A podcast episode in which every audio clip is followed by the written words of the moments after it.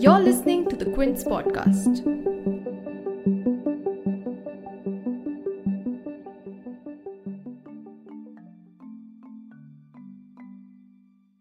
Almost five and a half months after India reported its first case of coronavirus from Kerala on 30th January, the country has now crossed a dreaded milestone. India reported more than a million COVID 19 infections on 16 July that have caused 25,000 lives so far as of that day, including that of doctors and health workers.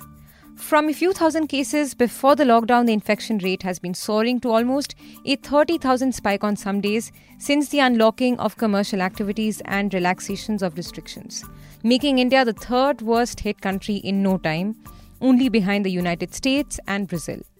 While the centre on different occasions claimed that India has flattened the COVID 19 curve to a great extent, that is still largely being disputed by experts. But amid the somber mood, the silver lining from some states like Delhi has been the rising cases of recoveries, the increase in testing, and hospital beds. But what does touching a million infection mean for a tightly populated country like India? And how did we manage to come to this point despite implementing one of the strictest lockdowns in the world?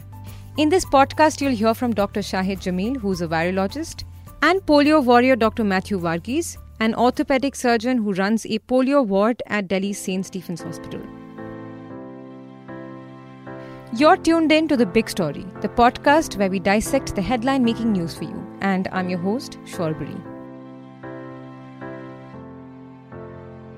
The news around coronavirus has been daunting to say the least. Recently, on 14 July, the World Health Organization Director General Dr. Tedros Adhanom Ghebreyesus did not mince his words in his message to the world when he said that there'll be no return to the old normal in the foreseeable future and that things are expected to go worse and worse if leaders and countries don't follow the right direction. Let me be blunt. Too many countries are headed in the wrong direction. The virus remains public enemy number one but the actions of many governments and people do not reflect of this. If governments do not clearly communicate with their citizens and roll out a comprehensive strategy focused on suppressing transmission and saving lives, if populations do not follow the basic public health principles of physical distancing, hand washing, wearing masks, coughing etiquette, and staying at home when sick. If the basics aren't followed, there is only one way this pandemic is going to go. It's going to get worse and worse and worse. I want to be straight with you. There will be no return to the old normal for the foreseeable future. But is India on the right direction? Before we hear from experts, let's first look at where we stand right now. On 19th May, India crossed the 1 lakh mark in coronavirus related cases, followed by 2 lakh cases on 3rd June, 3 lakhs on 13 June, 4 lakhs on 21st June, 5 lakhs on 27th June, 6 lakhs on 2nd July, 7 lakhs on 7th July, 8 lakhs on 11th July, 9 lakhs on 14th July, and now 10 lakhs on 17th July. The number of cases taken to record 1 lakh new cases has progressively declined, indicating that the outbreak is still spreading rapidly in the country. And that kind of increase in cases also means that the pandemic is rapidly spreading to new districts. According to a report on the Economic Times, the number of districts with more than a thousand cases of coronavirus has risen 20 times. There were five such districts in late April, and on July 16th, 116 such districts were recorded. But should we be focusing about the number 1 million or try to break it down in terms of infection rates and case fatality ratio? What does crossing a million infections mean for a country as large and as populous as India? Virologist Dr. Shahid Jamil gives his take to the Quint. 1 million or 10 lakh is is just another number. Uh, the, the way the outbreak is spreading, uh, you know, today we have reached 10 lakh, tomorrow we'll reach another number, and, you know, next week we'll have another number. Mm. Uh, so let's not fuss too much about numbers. I think there are a couple of other important points here. One is the rate at which infections are increasing on a daily basis. So we are roughly adding about 30,000 infections across India, which is about 3% uh, daily rise is happening. Uh, now, if we continue with this trend, then the numbers will keep going up, up, and up. Uh, but the other thing to understand is that this is a countrywide number. Every place in the country is not increasing at the same rate. There are places, for example, Delhi is showing a downward trend now. But then it also means that there are other places that are, are growing faster. Uh, so, and the, the other thing you mentioned is how do these numbers mean, what do these numbers mean in the context of India as a country? Yes, we are a country of uh, 138 crore people. Uh, so, you know, what is 10 lakh in, in 138 crores? Uh, if we look at it from that point of view, fine. But uh, remember that these 10 lakh cases have been added in just the last six months or so, actually right. less than that. Uh, so it's, it's really the period which is worrisome. If 10 lakh cases were added over a whole year, for example, or over two years, one would not worry that much about it because, you know, it would not overwhelm the capacity of our healthcare system and all mm. that coming to the death figure, uh, which is about 25,000 uh, deaths uh, right now, cumulative deaths, uh, we are looking at a case fatality ratio of uh, about two and a half, uh, two and a half percent. Right. Which is about half of the global average. There is another way of putting it, and just like you said, cases for a hmm. country like our size, cases per million people, for example, which would be low for India. Even the death rate per million population is low for India. The death rate right. is somewhere around 18 or something for uh, per million population. Right. But there is a there is a very interesting uh, observation here that that death rate is not just for India if you look at countries across South Asia, Southeast Asia, you look at Pakistan, you look at Bangladesh, look at Nepal, right. Sri Lanka, Malaysia, Indonesia, Philippines, Thailand, all of them have death per million population in single or double digits, usually below 20. Right. But compare that to the death rate in US and Western Europe, and you'll find numbers of 400, 600. Belgium goes up to 800. Uh, hmm. So there is definitely something happening. It's there is I I very strongly believe that there is a biological reason for this. It's certainly hopeful that India's case fatality ratio is recorded to be much lower than the worst hit countries, even with the infections rising, and Dr. Matthew Varghese also adds to Dr. Jamil's analysis and observes that it's been the case with most of the South Asian countries. What right. is happening, as Dr. Jamil said, the entire Southeast Asia region, the numbers are all of them less than 30. Mm-hmm. All of them, I think Pakistan is around 25 or so, right. um, but uh, all the others, and we don't know the reason. But look at Vietnam. How many deaths? You know, what a close, compact population, living close to each other, no social distancing is there. And yet their deaths are so low. Right. So there is something beyond the numbers of not recording, not diagnosing, not testing. There's something beyond that which we do not understand. And we hope we understand it sometime or the other.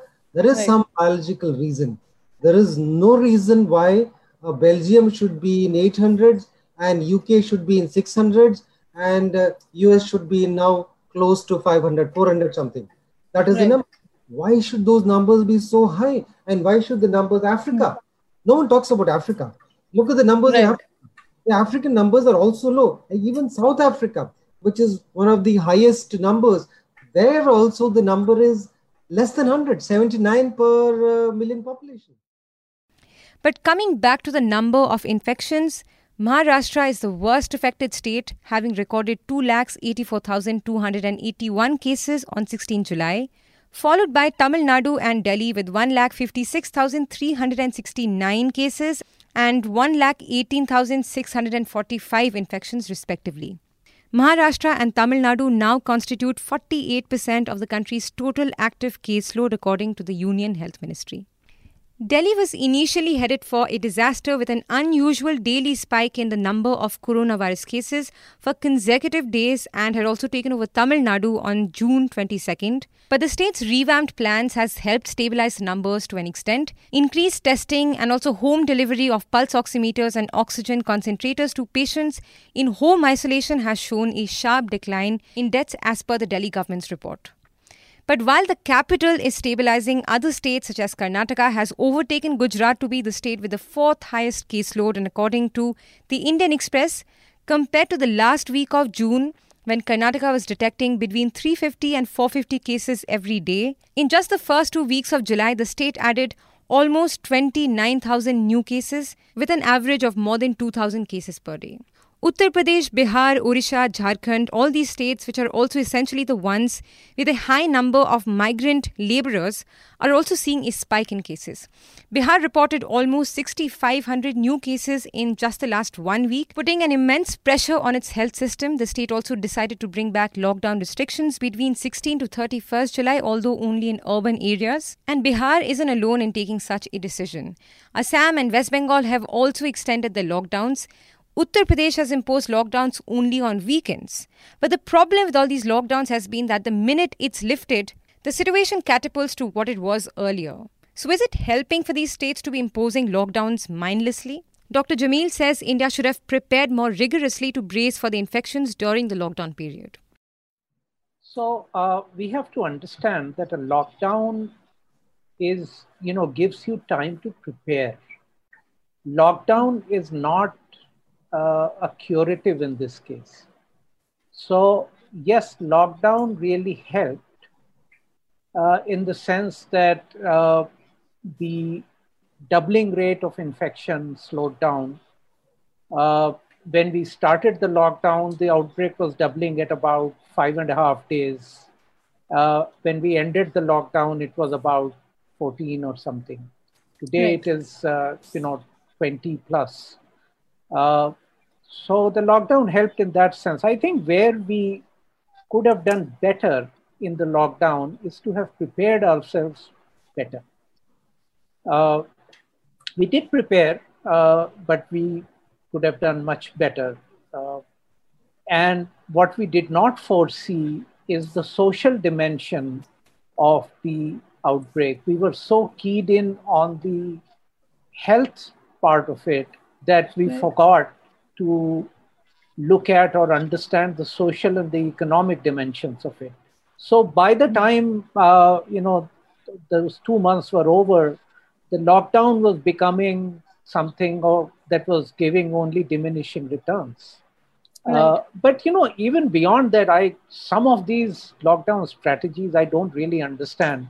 In parts of UP, for example, there's lockdown only on weekends. Now, right. what does that mean? Is the virus active only on weekends?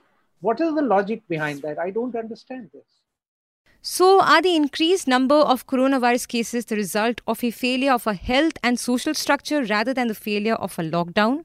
The rigorous first few weeks of the lockdown, when India had a marginally low number of infections, only managed to have a temporary rein over the transmission while the economy and the daily wage laborers took a serious hit. And Dr. Varghese says that lockdown extensions will not help. It'll only adversely impact the economically weaker sections. He says what India should do is look after its vulnerable people rather than imposing a lockdown on an able bodied population. The whole purpose of lockdown was, as Dr. Jamil said, to prepare us. Hmm. The first two or three weeks, weeks were ideal for preparing ourselves for that. Uh, prepare our staff, prepare our infrastructure, prepare our healthcare. What we are seeing today, 10,000 bed facility, 5,000 bed facility, that was to happen on the initial stages. We are right. having it now. So, is there a problem of bed? No, a lot of them are empty. Um, you, if you go around hospitals, a large number of beds are lying empty. They, we have enough capacity and more to admit patients. Okay, so this was to be done early on without closing down the other services. Right. That is critical. You have no idea how much of suffering the persons with other diseases have had to undergo.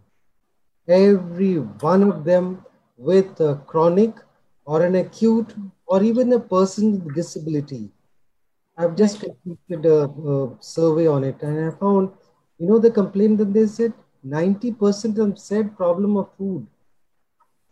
Hmm. Manrega income generation. And their problem is food, their problem is finances, their job problem is jobs. It is a social problem that is paramount. Therefore, right. the first, I might appear to be di- you know, digressing, but I'm coming back to the point. Hmm. The lockdown was essential for preparation. Two, three, four weeks of clear endpoint to be given, and that was it. Now lockdowns are meaningless as far as I see it. If you look right. at the simple logic of it, when we locked the entire country down, there were 540 cases in the country. Today, right. we have a million cases, and we have opened up city traffic in Delhi, city traffic all over. You see right. the numbers that are there. So you may flatten the curve for some time, but that's it. Best is protect our vulnerable, make facilities for our vulnerable. For our vulnerable, our diabetics, our elderly. Make sure your campaign paradigm shift must happen. Your campaign paradigm should be open up the cities, do not have any more lockdowns. You're going to have starvation, you're going to have hunger, you want to protect them from that. You need to give them income. You need to build our economy. You need to do that. But while we do that, we can't let our elderly, we can't get our vulnerable. So your paradigm of campaign for protection should go mm. from the normal, healthy, whom you're policing and it's become a law and order problem. Exactly. Those vulnerable who are sitting back homes. How do we protect them? People don't know. Mm. I see today morning, since morning, I was in the OPD in the morning. I saw four corona positive cases, four. And when they come to me, do you know what they do? First thing they do is pull the mask down because it is courteous to talk with, with your mm. face revealed rather than hidden. That's our culture. So we right. need to get out of this. Please don't do that. Mm. I would have kept tell them, please keep your masks up keep, please keep it. We need to get our protection for our elderly, for our vulnerable, and your paradigm for campaigns should do that. But in all this, a sliver of hope has been positive studies around some of the ongoing vaccine trials. As more than 13.5 million people get infected worldwide, the hunt is on across different countries to find a cure as soon as possible. The two promising candidates right now are Moderna's vaccine and the one being developed at Oxford University. And speaking of Oxford, the UK research team there believes that they may have a breakthrough with their vaccine since they discovered that it could stimulate the body to produce both antibodies and killer T cells. Killer T cells are the ones which stay in circulation for years, providing immunity. And currently, there's a lot of talk about it amid fears of reinfections and the possibility of vaccines only providing a short term protection. Dr. Jamil also highlights some points about how immunities work in our bodies. He also believes that there's no reason to be worried about short time immunity yet. It's the neutralizing antibodies that go down. But remember, that happens for every acutely infecting virus. Uh, right. The neutralization titers go down, but you know people have a memory to prior infection so when the next infection happens, the memory is recalled very quickly, and that leads to neutralization of the virus. The other important concept to understand is that whether it's with vaccines or with people getting reinfected, we're not worried about infection. We are worried about disease. And there is hardly any vaccine that gives what is known as neutralizing, uh, sorry, uh, sterilizing immunity. Sterilizing immunity would mean protection from infection. Most vaccines will protect you from disease. Okay. The annual flu vaccine that you take, it doesn't prevent infection by the influenza virus. It just prevents disease. Okay, mm. so these are inter- important concepts to understand. Uh, another study on T cells that has just been published in Nature. There was a prior study that came out in, in the journal Cell. Both of those show that there are abundant T cells that are made following hmm. infection. Mm. And in fact, the Nature study now shows that people who got the SARS infection in 2003 mm. still have in them T cells that react to SARS 2. Okay. So that's good news for T cell immunity. Right. Even even people who don't seem to have gotten either SARS-1 or SARS-2, some of them show uh, T cell uh, signatures. And these are possibly people who got infected by the common cold coronaviruses. Right. So uh, I think a lot needs to be to be done, to be looked at. But so far, I don't think there is any cause for worry that uh, vaccines may protect for only short periods of time and all that. Let all the data come out. We are only six months into the outbreak. We haven't really right. had time to follow patients. But all that being said, is India prepared to battle coronavirus until there's a vaccine? If you like listening to this episode, please subscribe to the Big Story playlist for episodic updates. We're live on Apple, Google Podcast, Spotify, JioSaavn, and most of the other popular podcast streaming platforms. For other podcasts, please log on to the Quint website and check out the podcast section. For any feedback, shoot an email to podcasts at thequint.com.